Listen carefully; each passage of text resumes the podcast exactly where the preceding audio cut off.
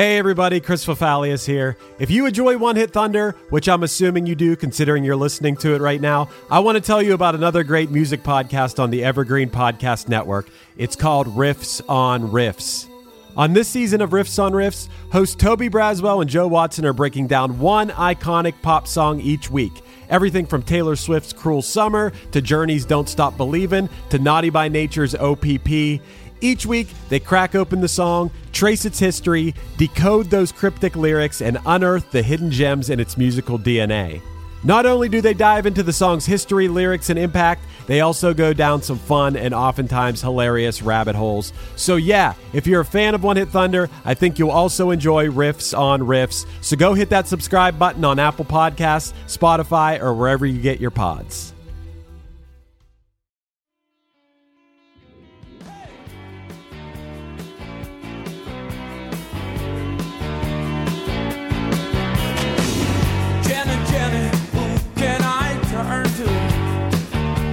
This week's guest, Chris DeMakes, and myself toured with Tommy Tutone during a Less Than Jake Fall Out Boy Punchline Tour.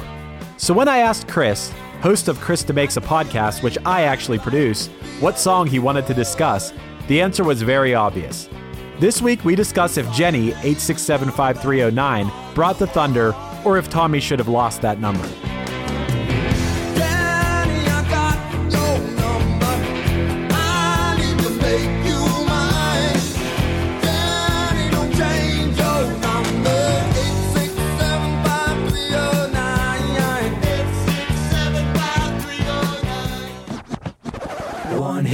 Is all you need to make the money guaranteed, and you can live off royalties forever. And it makes me wonder: is it just a wonder, or is it one hit thunder? All right, so let me set the scene. We're in Yes. Philadelphia at the Electric Factory, which I believe was the biggest club in Philadelphia, sold out show. It's uh, Less Than Jake, Fall Out Boy, Punchline, and Tommy Tutone. And this is one of those things where it sounds like it's made up. I have like 50 of these stories where it sounds like a complete lie, but it's completely true. That at one point I was sitting at a piano with Patrick Stump while he's playing Werewolves of London and we're singing it together. Chris, our guest this week, comes over and says, What the fuck are you guys doing? And in the background is a drunk Tommy Tutone in a cat in the hat hat, stumbling around behind him. That is the scene that I'll set to begin this episode. Do you do you remember that particular show, Chris? I, I I remember it like it was yesterday because you know I, I want to say that Tommy was out for what seven to ten days, Yeah, roughly. Because then we had Bang Tango for the other the other half. Right. Were you guys on that portion too? Yes, we were on at least some of it. Yeah, we played shows at the Bang Tango. Yeah. So uh, Electric Factory, there uh, I could uh, see the hallway. I can see the room. There's a uh, big communal dressing room that uh, they they have catering and stuff in. And after the shows, there, there's typically where you have your guests. And we had an after party that night, and music's blaring. People are enjoying some drinks, and uh, yeah, I, I'm, I'm standing there, and Tommy Tutone comes over, a little tipsy. Uh, which I did the math. Tommy was about 57 uh, at that point. He's 73 now Okay. he comes over and he and and he puts his arm around me. He goes, "So does this go on every night, like the after party?" I'm like, "Yeah." And he's just looking around the room. He's like, "All these girls are younger than my daughters," and I was like, "Yeah, I don't know what to say, Tom." yeah, You they're know? still probably 30.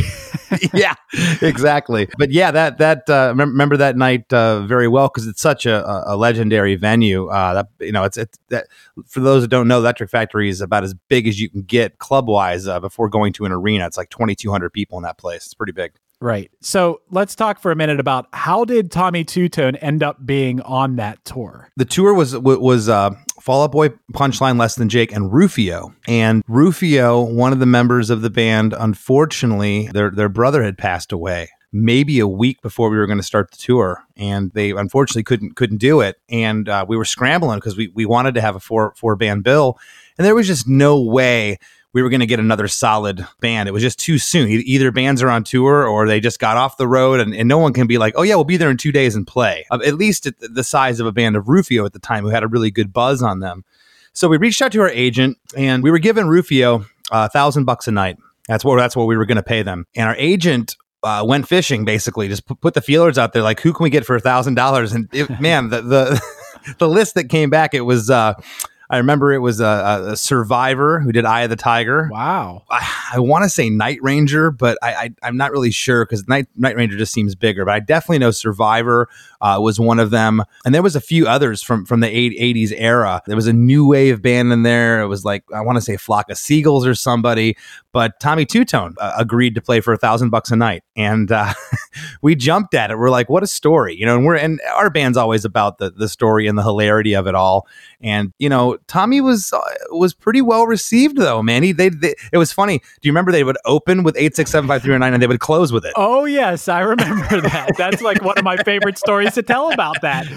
Of course, of course he's going to open and close with it and everybody loved it. Why wouldn't they? Yeah, you know, so we we had him come out and and I remember uh, I believe we were sound checking and all of a sudden I look out and these and I say older guys because they were a lot older than we were. I mean, this is going back to 2003, so that's 17 years ago. I was a lot younger, of course, and and uh, Tommy was 57. So I'm on stage and I remember I can't remember where their first show was. I remember looking out and I see these older guys pushing amps in, and I remember Tommy had a gig bag over his shoulder with a with a guitar on it. Uh, just standing there, kind of looking around the venue. I'm like, okay, that's the band. Which, interestingly enough, as I researched this, I realized that he always went by Tommy Heath. He Right. never went by Tommy Tutone. The band was just called. Yeah, I, I thought he was Tommy. What up, what up Tommy Tutone? That'd be like a Darius Rucker win, and we're like, "What up, Hootie?"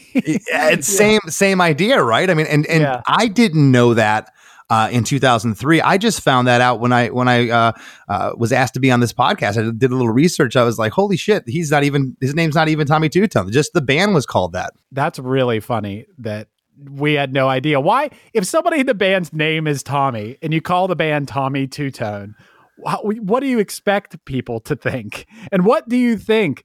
First of all, Less Than Jake is a big band, but do you think Tommy Tutone knew who Je- Less Than Jake was before uh, getting asked to be on the tour? Hi, highly doubt it, unless again one of his children, one of his daughters, uh, uh, was into us. No, he. I don't think he. I think it was literally the you know his agent called him and said, "Hey man, I got a paying gig for you. Want to make some money?" And and uh, he got the band together and they went out and, and did some did some gigs. That that's what I think. Yeah, and it's so funny that he walked probably walked into the tour not knowing, oh, I'm just going to play all the biggest clubs like sold out shows with these bands I haven't heard of, but they're real big.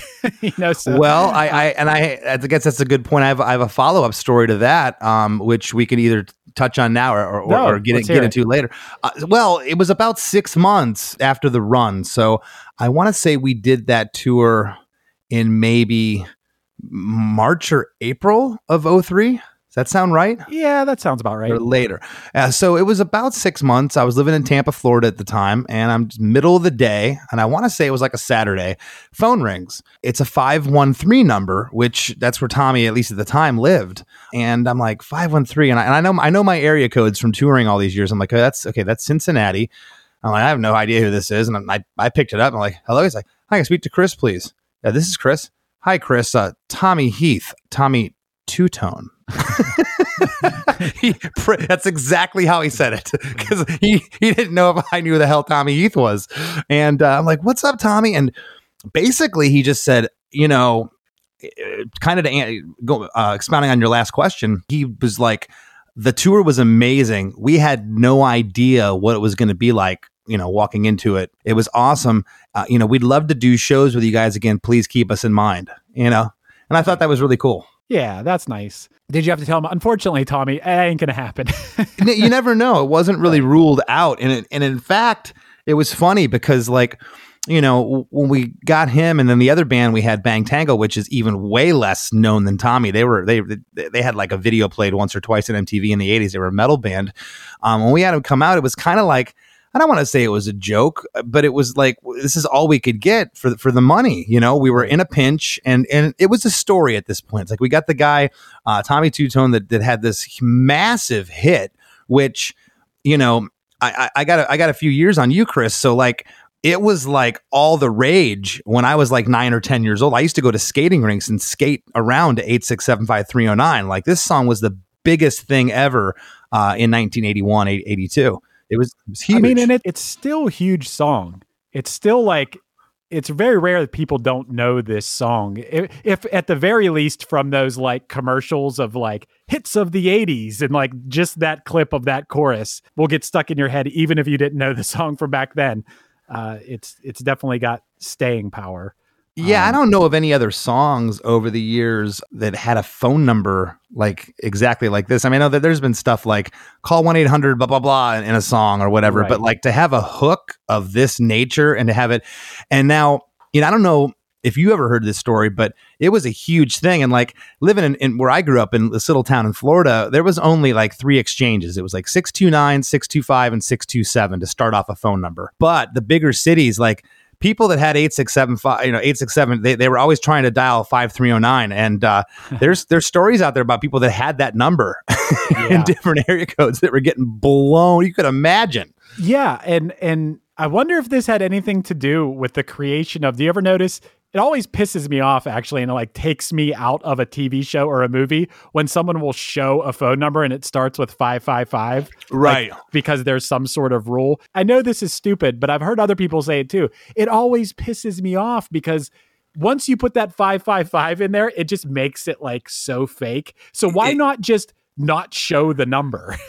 like yeah the whole the whole movie's fake it negates the whole movie at that point i completely agree Yeah, it's so weird. But one thing I would like to say about the 8675309 is, dude, you started doing a songwriting podcast and you are a songwriter. And when it comes to songwriting, how genius is that to use these numbers? You know, you could, he very easily could have went like, whoa, oh, oh, He could have done woes. He could have said like some generic line. But the fact that it's a phone number, like, geez, that makes it like 10 times more catchy that it's just fun to sing those numbers. Absolutely. You know, and, and and Tommy didn't write this song. He doesn't have a writing credit on it. It was like the guitar player that, that had written this. And it was kind of like an afterthought uh, when I read up on it. And and again, you, you take what you read on the online with a grain of salt. But uh, you know, something to the effect of the story is, you know, he just kind of wrote this, brought in into the band, and and it was kind of like, you know, the producer's like, yeah, I guess we could cut it, you know, not thinking that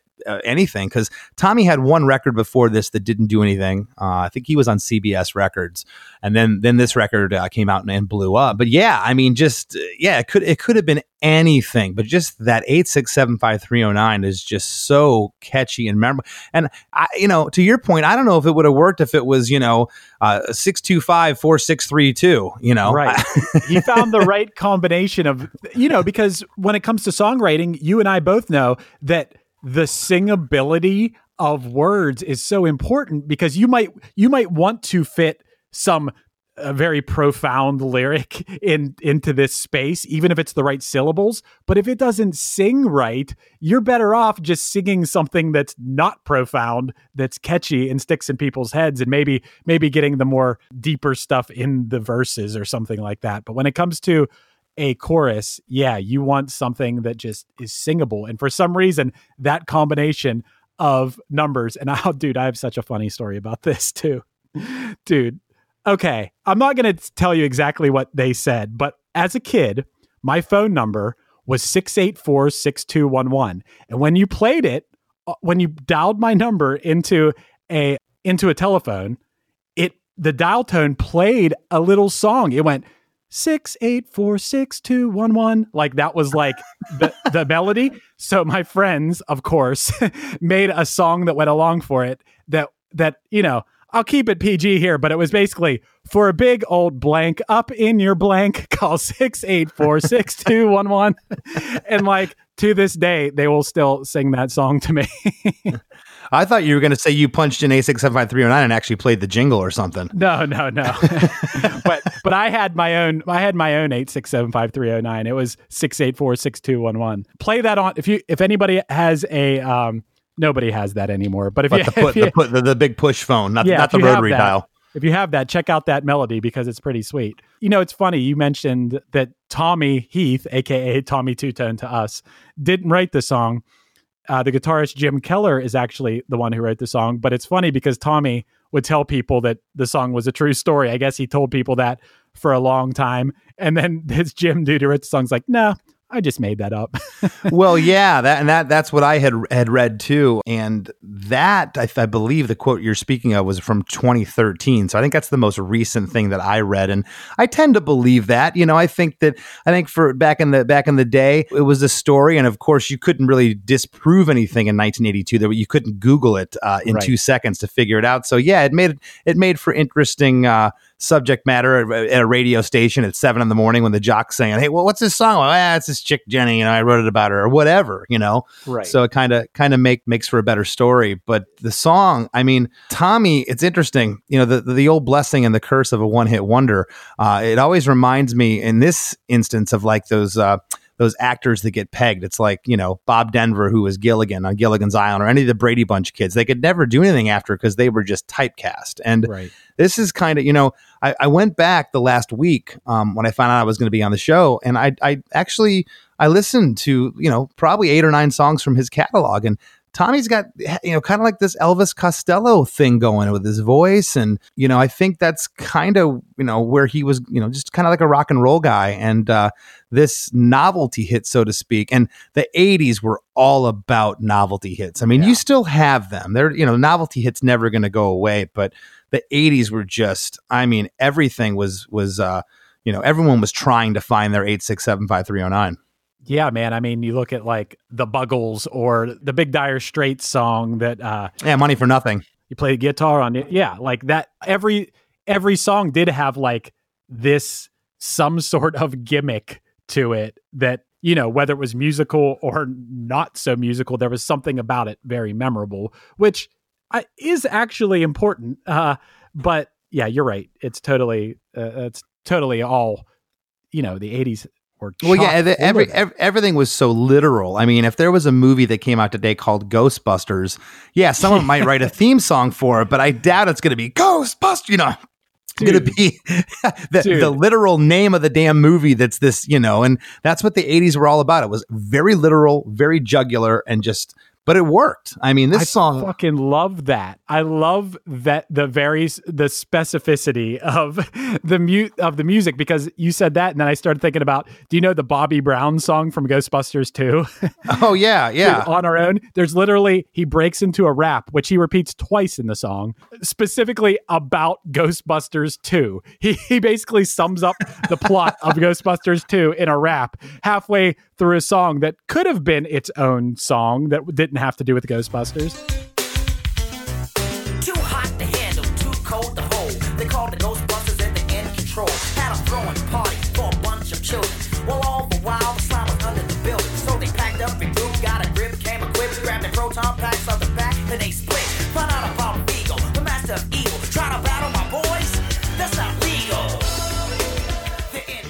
that is amazing and I, I want there to be more i want to write those songs and i want there to be more of those songs that are so specifically uh, about a movie or a tv show because i think that's fun Yeah, and it, it's such a timepiece too when you look at these lyrics, and it reminds me of of the Joan uh, Jett track "I Love Rock and Roll" because in that song she says, uh, "I love rock and roll, put another dime in the jukebox, baby." Well, in this song, in the very last uh, chorus, it says, "Jenny, Jenny, who can I turn to?"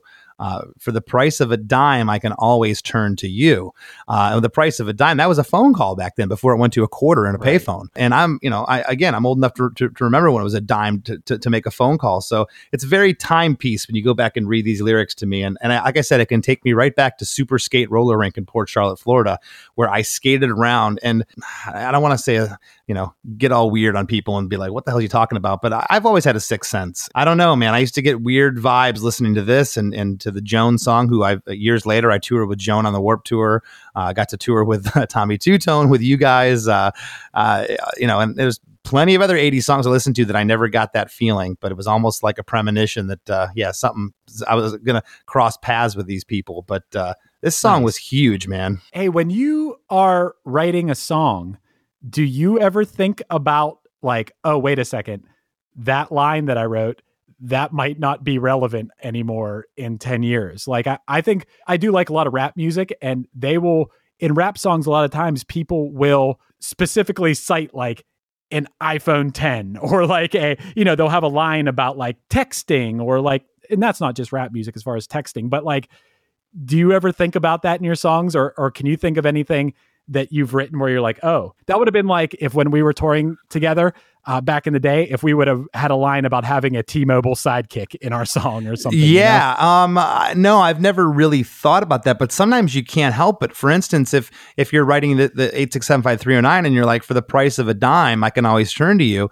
Uh, you might not ever think that a phone call is going to cost more than a dime. Right. So so you write it not knowing that it's going to be be dated later on. Um, then there's other times like you said where like right now if I was going to talk about my you know iPhone 10 Plus or whatever, uh, I'd Yeah. be like uh, I, I'd be like probably conscious of saying yeah that's going to date this at some point, but haven't really run across that myself because uh, uh, it's a great question. I've never, but You've I, I kept can't them think. pretty. You've kept them pretty uh, timeless. You've kept. a I- li- yeah, I can't I think of any think Less so. Than Jake lyrics that aren't timeless. You know, they all. uh, But hey, I bet there is. I bet there are some. If we dig deep enough, I'm gonna. I'm Oh, gonna do yeah, I research can't- on that.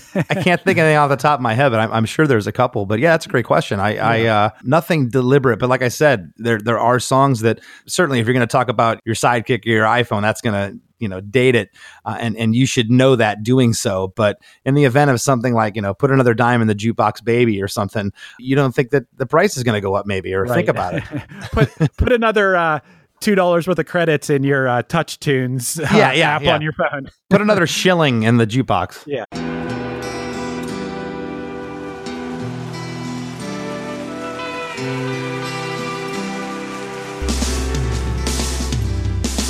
I don't think it overstates things to say that the Beatles were the greatest gift to entertainment and culture of our time, a secular religion, if you will, with their universal appeal and demonstrable impact on people's lives.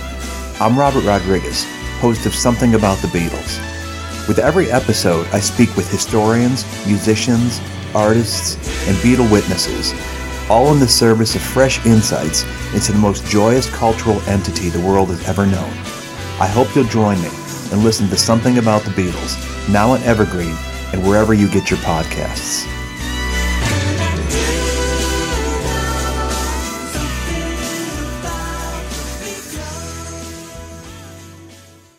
This is Chris DeMakes, guitarist and vocalist for Less Than Jake, and host of Chris DeMakes a Podcast, a songwriting podcast where every week I'm joined by an amazing guest to break down the writing, recording, and release of one iconic song from their career.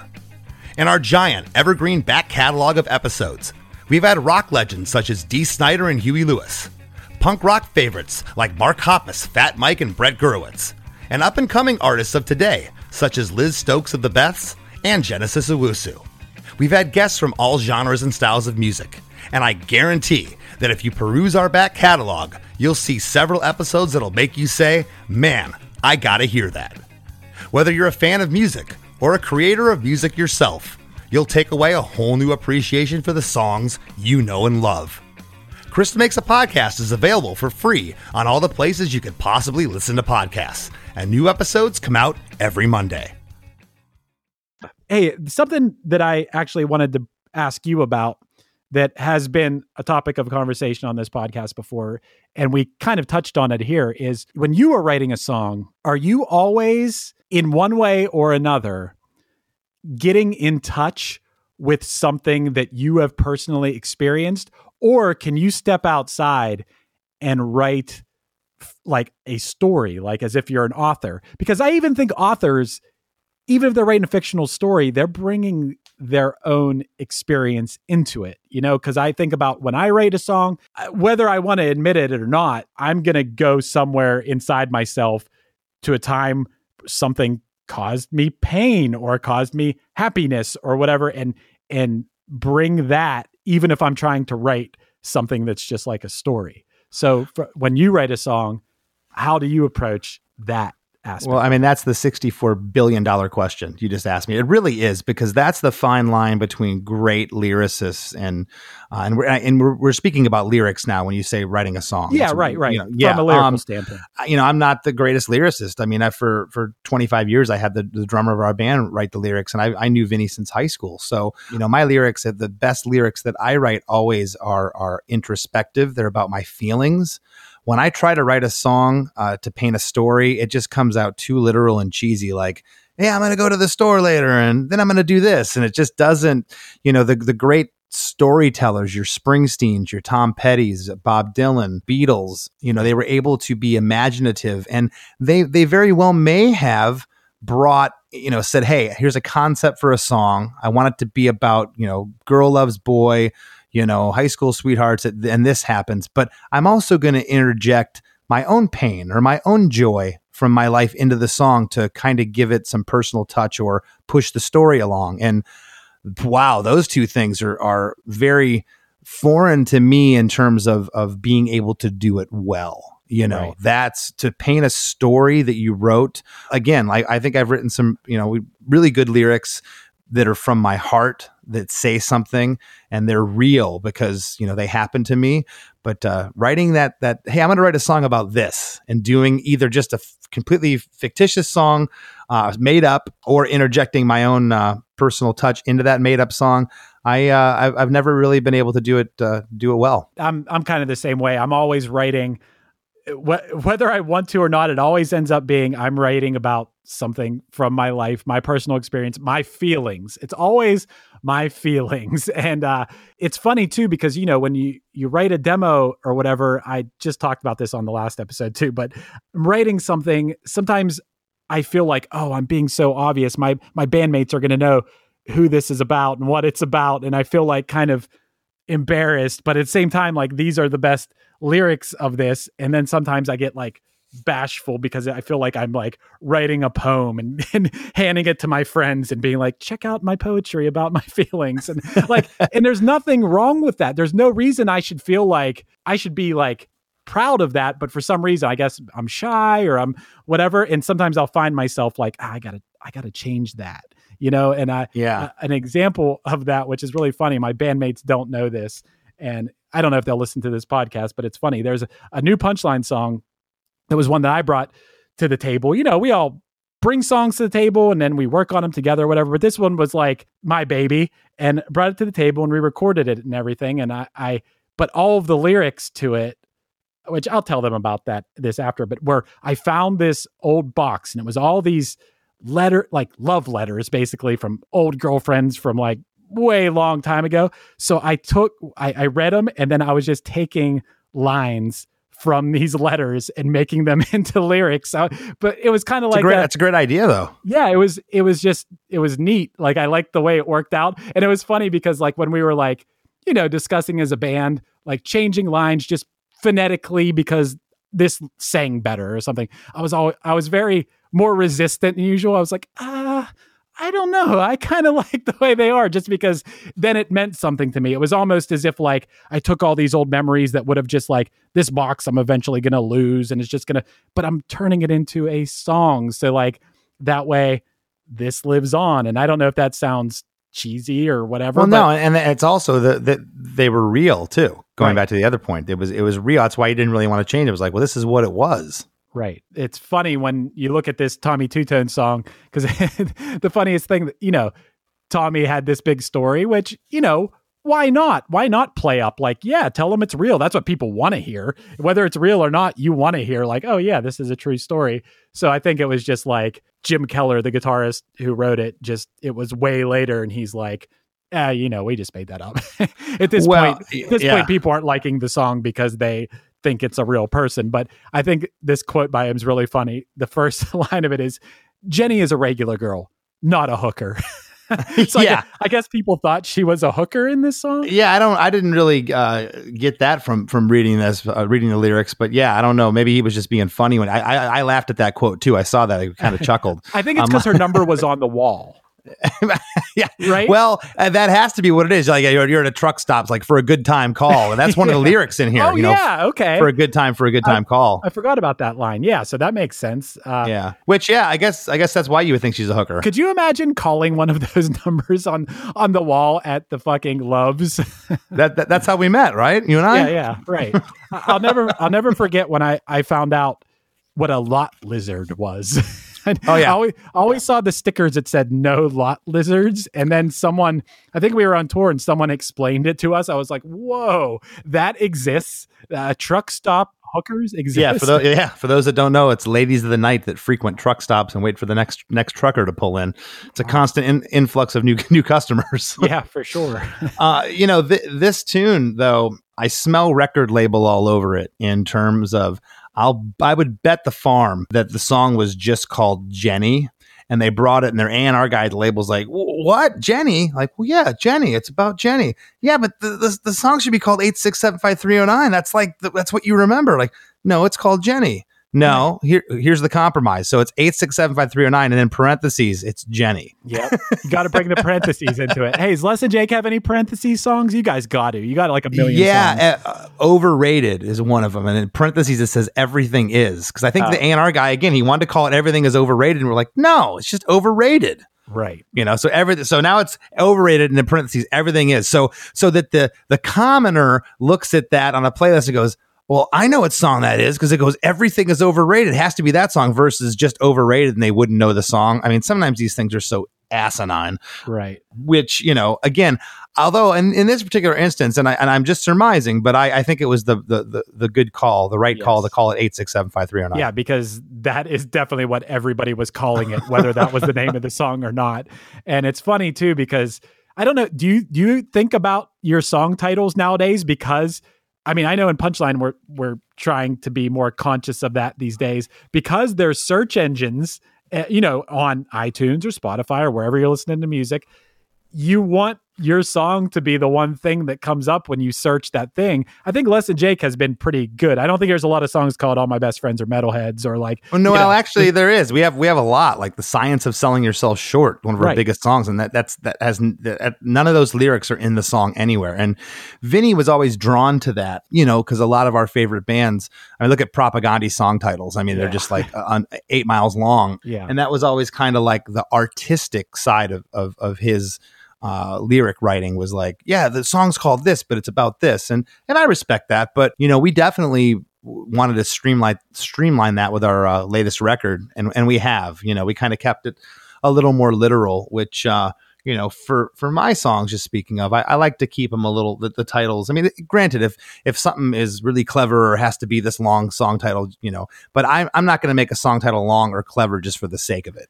Right. I think the probably the key is naming it something. If people hear the song, they can be like, "Oh, I remember that one line," and look it up. Just making that line unique enough that like it's it's crazy. We even have to think about this kind of stuff, and maybe you don't. But like, if someone happens to hear your song on the radio or on a playlist or whatever, you gotta want them to like be able to Google and figure out what it is if they don't know.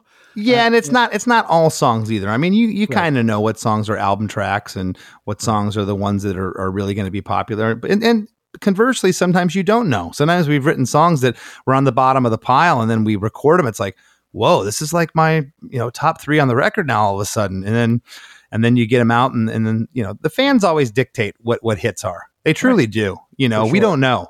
We don't know. The the, the fans are going to speak. Um, you know, and I don't know what kind of promotion went into this song, but you just gotta think in, in, in back in the day in, in, in 82 when this song was released 81 82 radio stations were all the rage you had Right. two choices either you were going to get played on this brand new thing that came out that really hadn't taken off yet because it was a cable uh, thing and not a lot of people had cable and the tv in the early 80s and mtv was on cable uh, so there was this new vehicle to to get uh, played in, uh, on video format, or you were on the radio.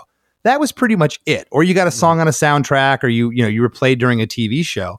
Uh, there was no uh, you know at the you know touch of the fingertips to, to to find out about songs. And this song is just such uh, for the timepiece and time of when it was, it was so great for radio because people used to call into radio stations, you know, and the number was like, you know, call blah blah blah and, and request your favorite song. So the the I imagine just because this was a phone number that just this song at the radio stations had been lighting up every chart across the country. Because again, for for 15 minutes back around 82, this was the the biggest song there was. Right. And uh, I have so, a few notes about, you know, we always like to look at what else was going on in music at the time that this song became a hit. So, for a little perspective, you know, And Well, the big what, what one sec what, what what month exactly was this song again? uh the month I don't know. The year the year is 1982. okay. Oh, oh wait a second. Um May 22nd, 1982. So it was it was like a summer song. Yeah, yeah, and um, I know, I know what was going on around then. Um, but I'll I'll I'll, I'll, let you fin- finish your thought. There, I was going to say I, I could I could take you back and probably guess some of the things you're going to say if you want No, go to. ahead. I want to see if you're right. I want to hear Um, this. Yeah, so 82, I mean, it was late 81 that Freeze Frame came out, but J. Geils Band was really happening in 82. Loverboy, Working for the Weekend, uh, that was happening. Michael Jackson's Thriller was recorded in late 82, but really didn't take off till 83.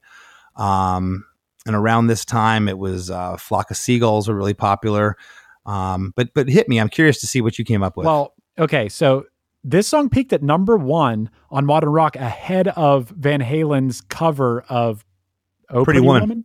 Mhm. Yeah. And then it peaked at number four on the Hot 100, and that was behind I've Never Been to Me by Charlene. I don't know that song.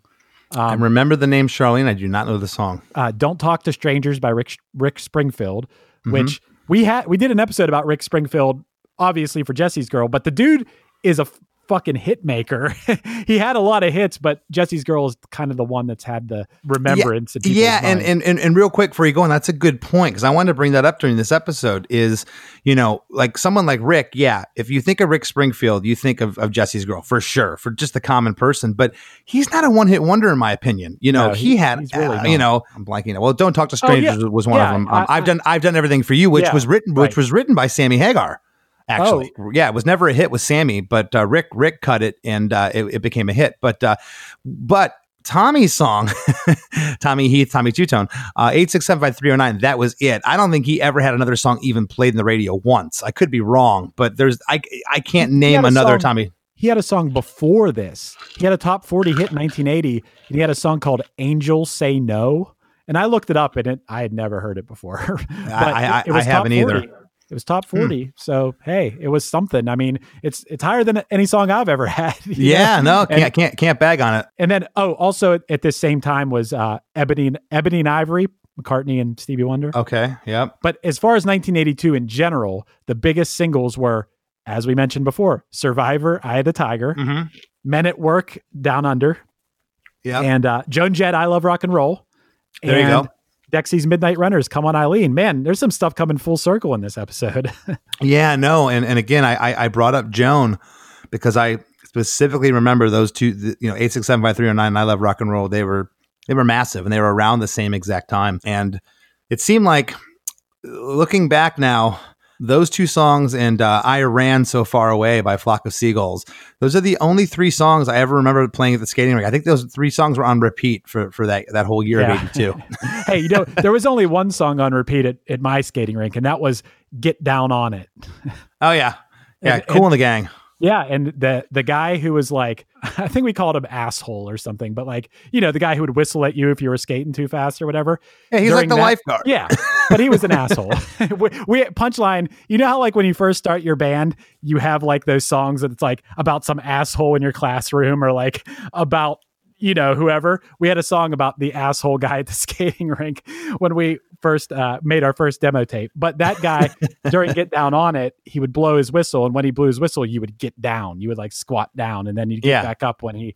So that's definitely on repeat at the skating rink. But anyway, man, as far as this goes, Tommy Tutone, definitely a great hit. It's definitely cool that we got to tour with him. But before we go, I want to talk for a minute about your podcast, man. You got a new podcast. Heard you got I- a cool you got a cool producer on it too. I, I do have a cool producer, and he invited me on his show. Wait, it's this show. Yeah, yeah. Um, yeah. My uh, my producer is none other than uh, the man you're listening to talk to me, Chris Fafalios from the band Punchline, host of One Hit Thunder. Yeah, it's called Chris DeMakes a Podcast. Got a bunch of great artists out of the gate. Chris came up with the concept, which uh, I uh, can't say enough, and I can't say enough thank yous about about the concept. Which is just the, the response has been amazing from from uh, from the listeners so far. Uh, the concept is songwriting, and it's exactly what goes into uh, writing a song, a hit song, a, a song in general. And and I have my guests each week pick a defining song from their career. And uh, on the podcast, we analyze it, critique it, and, and, and discuss it, and, and go deep into the origins uh, and everything else that has to deal with the song. Yeah, it's been really fun. I've been uh, assuming Matt's role on our podcast. I've learned a lot from Matt, my producer, and I kind of I told him I'm just gonna like take the entire format of One Hit Thunder and just do do it the same way because you can't beat it. It's great. Yeah, no, it's been it's been uh, you know a, a wonderful way to uh, to connect with fans, and uh, it's I can't say enough about it. I've I've had an absolute blast so far.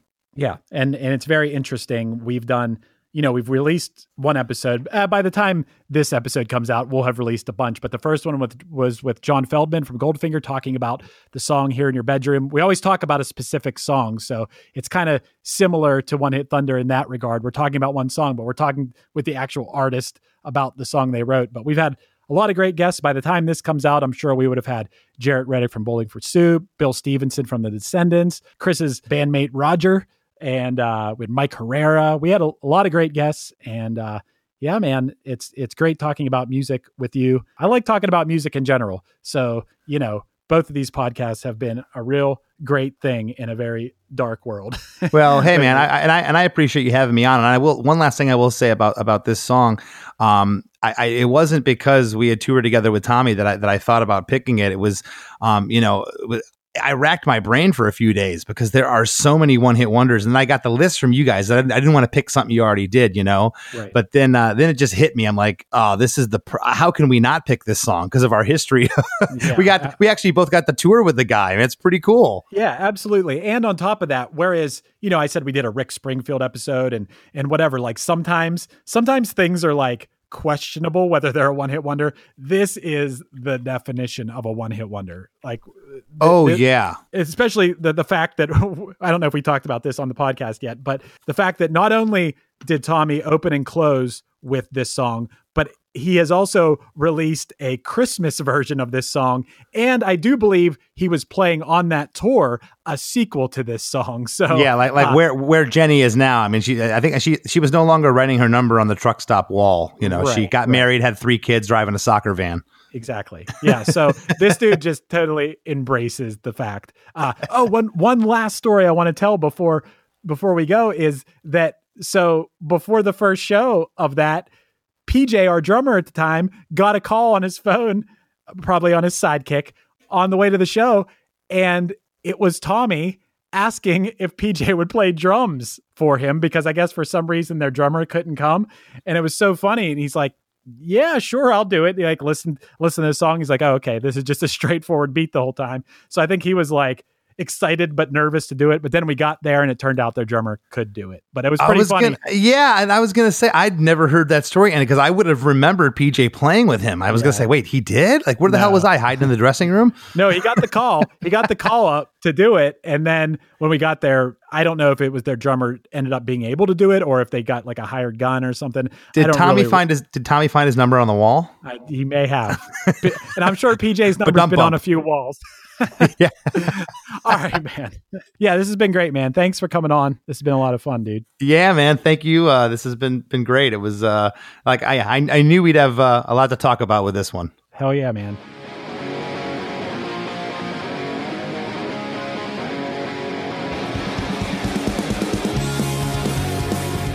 This has been One Hit Thunder. One Hit Thunder is produced by Matt Kelly as part of the Geekscape Network and hosted by Chris Fafalios of the bands Punchline, Pack, and Another Cheetah. Underneath me, you're hearing the Punchline cover of Less Than Jake's song Automatic, featuring this week's guest, Chris DeMakes. Go subscribe to his podcast, Chris DeMakes a Podcast, and be sure to join the podcast's Facebook page and follow Chris on Instagram at Less Than Chris D.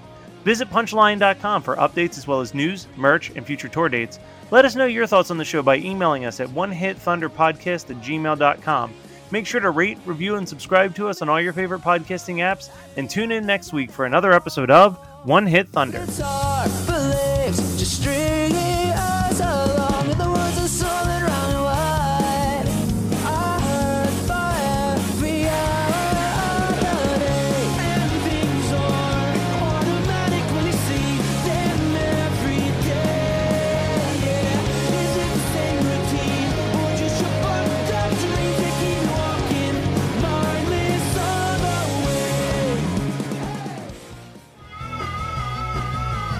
You're listening to the Geekscape Network.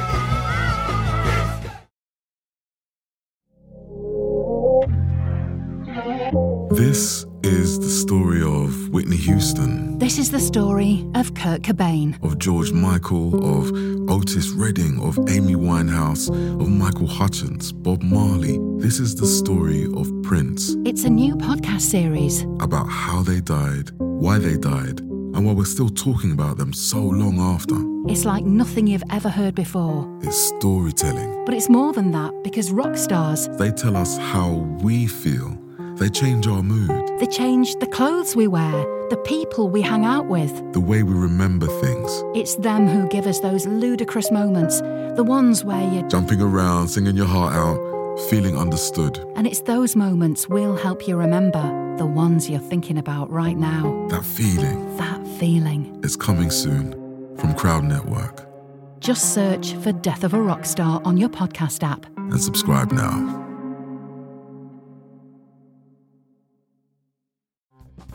Hey, this is Aaron from No Simple Road. I'm inviting you to come hang out with Apple, Mel, and I as we talk with the musicians, artists, chefs, authors, and beyond from the world that turns us on. We're reaching into the improvisational music scene, the psychedelic culture, the festival world, and getting to know what makes the people tick that create those scenes. Come join us on the long, strange trip over at No Simple Road.